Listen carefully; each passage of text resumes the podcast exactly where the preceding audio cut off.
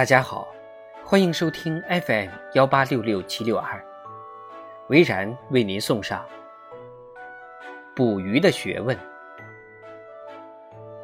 前几天，我随团到青岛旅游，晚上入住崂山脚下的渔村，在渔民家里，墙壁上挂着的一张张大大小小的渔网，引起了我们的兴趣。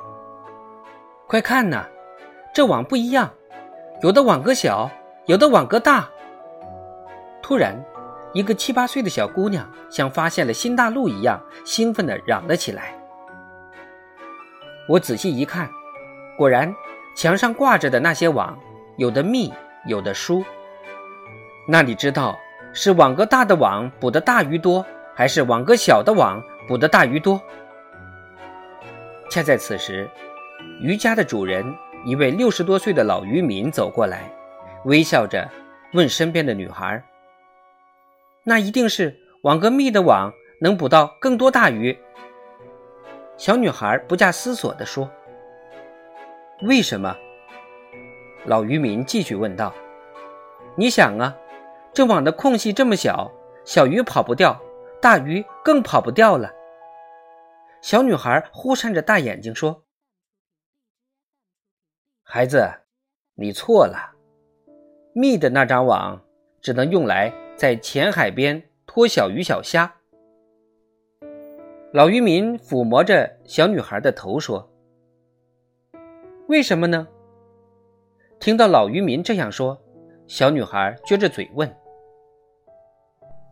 用密网捕鱼，在捕捉大鱼前，网内早被小鱼小虾占满。”大鱼在此已无容身之地，而拖大鱼的网网眼很宽，不仅会漏掉虾蟹，那些不够分量的鱼也将被逐一放弃，最后留下来的才是货真价实的大家伙。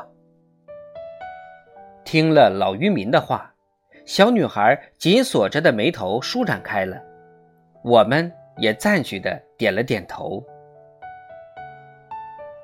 晚上熄灯后，听着不远处大海的潮起潮落声，老渔民的话反复在耳边回荡。忽然想，我们在生活中又何尝不是如此呢？